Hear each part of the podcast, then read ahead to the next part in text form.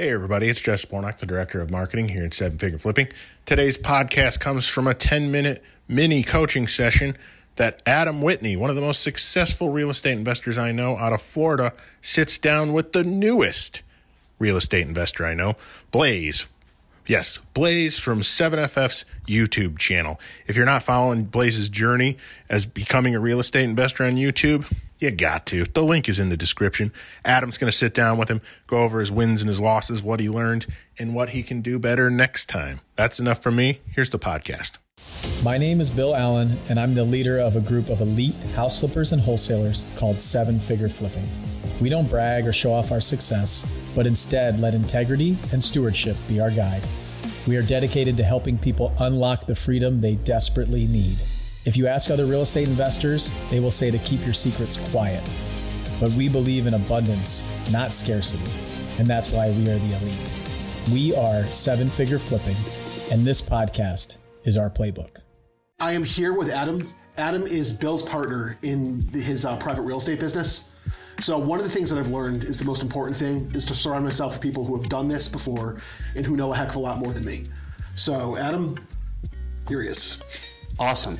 All right, well let's let's just take a look back over the last 4 to 6 months. So you started with an objective to find the first house to flip. Correct. Okay, most important thing is the activities, the consistent activities to get the result.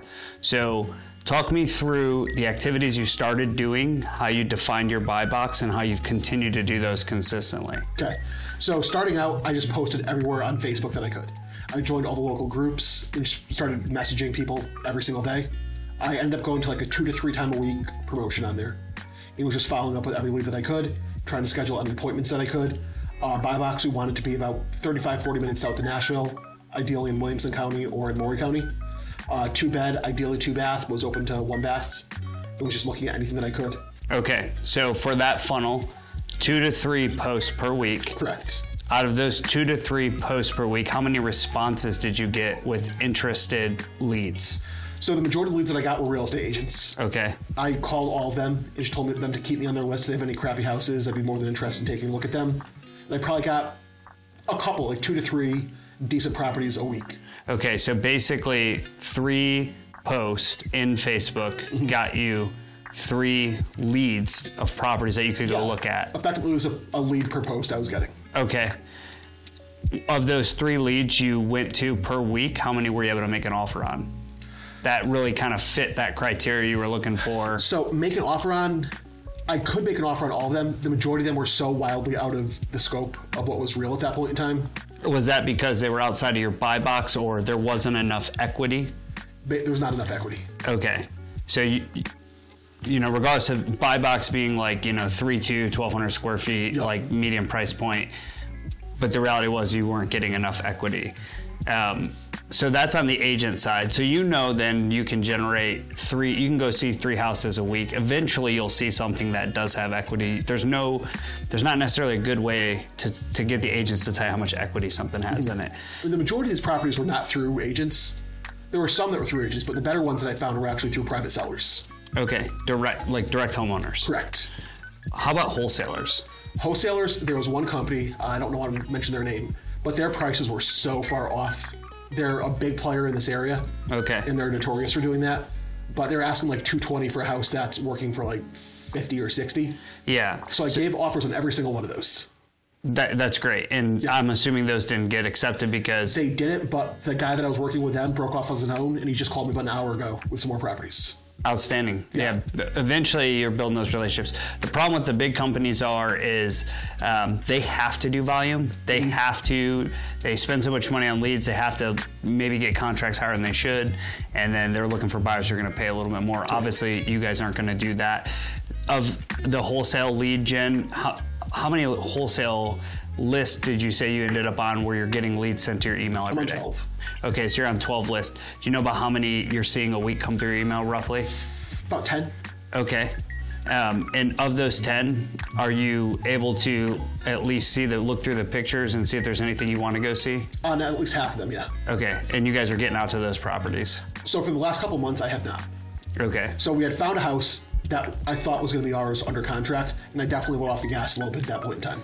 Common, so common most even from the wholesale side, from the flip side, what happens is you you you measure the activity, so you're making offers, you're you're filling the top of the funnel, and eventually you hit on a house. It gets really exciting, and you start on that journey until and there's nothing in the pipeline behind it. Yeah. So either that works well and you make some money, and then you restart from zero again. Yep.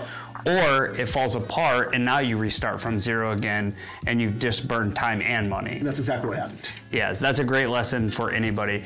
I think the I think the real measure here is you you have a measure of effectiveness for the agents and that's more of a long-term play you have relationships with those agents now anytime they see a property that is going to need tlc or fix it up i'm sure they're going to call you um, the big play, though, to solve the equity problem obviously should be the wholesalers who are supposed to be getting those houses at a deep discount.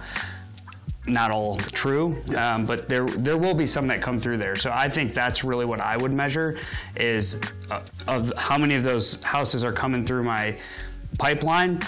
And you can even look at the wholesalers. They're probably not all mass marketing your areas. You're probably seeing a lot of stuff that's not in your areas. I would I would focus in on the wholesalers who are sending the most deals in my area, and then take a hard look at those. And then relationships still. There are times where um, we'll have investors make an offer on a property. Maybe something falls through before it closes, and we'll call them back, even though they weren't the highest offer, and we'll say, "Hey, do you guys still want to buy this property?"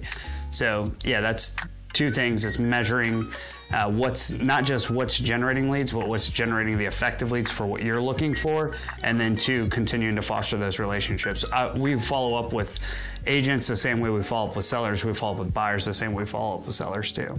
Copy that. So just hearing this big picture, I should need to really focus on the wholesalers, not put too much focus on the real estate agents. I, would say for where, for what you guys are doing, based on the fact that the agents can't really measure equity for you, and there's not enough room to get something under contract, you're spending a lot of time on that though. Totally. I think if you're you can see the deals come through with pictures already from a wholesaler, there theoretically is equity there. Mm-hmm. They should have equity, and if they don't, you know, you can help the wholesaler potentially renegotiate if they're not able to move that deal. So yeah, I would focus on the wholesalers. Okay. Then the other question, I don't know how much more time we have to do this video, but I think it's kind of important. I haven't really had a chance to talk to Bill about this, but we had a property. They would agreed in principle to the terms of it. We had a contractor come out, and he ghosted us. So he was supposed to give me a quote on it. Took three weeks from telling me that he was sick and couldn't give me numbers on it. That's my favorite thing that happens, and it happens like five times out of ten Okay, with so sellers. Oh, it's totally normal. Okay. This is why a lot of, especially new investors, they feel uncomfortable with how aggressive follow-up typically is. If somebody comes in your ecosystem and they in, express intent that they have a house they want to sell, and they want to have a conversation with you, then all of a sudden they fall off the face of the earth. Until they talk to me again, I'm we're gonna go to to deep lengths to get them on the phone again. That you know maybe it's a daily phone call, and sometimes we'll just send them a text and say, "Hey, did we do something wrong?" And that usually brings them back. It's called reverse empathy. And the the response we typically get is, "Oh no, I just got really busy. I've been working a lot lately." Why they didn't tell you that for the last three weeks you've been trying to contact them, I don't know. But the reverse empathy text, like, "Hey, did I? I'm afraid I did something wrong," will usually make them go, "Oh no, you didn't do anything wrong," and they'll text you back. That's amazing advice. Yeah. Yeah. if nothing else, that would have probably fixed this entire deal. So Right? Yeah. yeah especially if the deal's almost on the hook. it, it was, and the numbers seemed good, but we just needed to know like how much more expensive of a fix was this going to be. She was willing to renegotiate. Oh, content, continue to follow up and hit her with the reverse empathy. Yeah. All right. Awesome. Cool. I appreciate it, Adam. Great. Thank you so much, man. Awesome.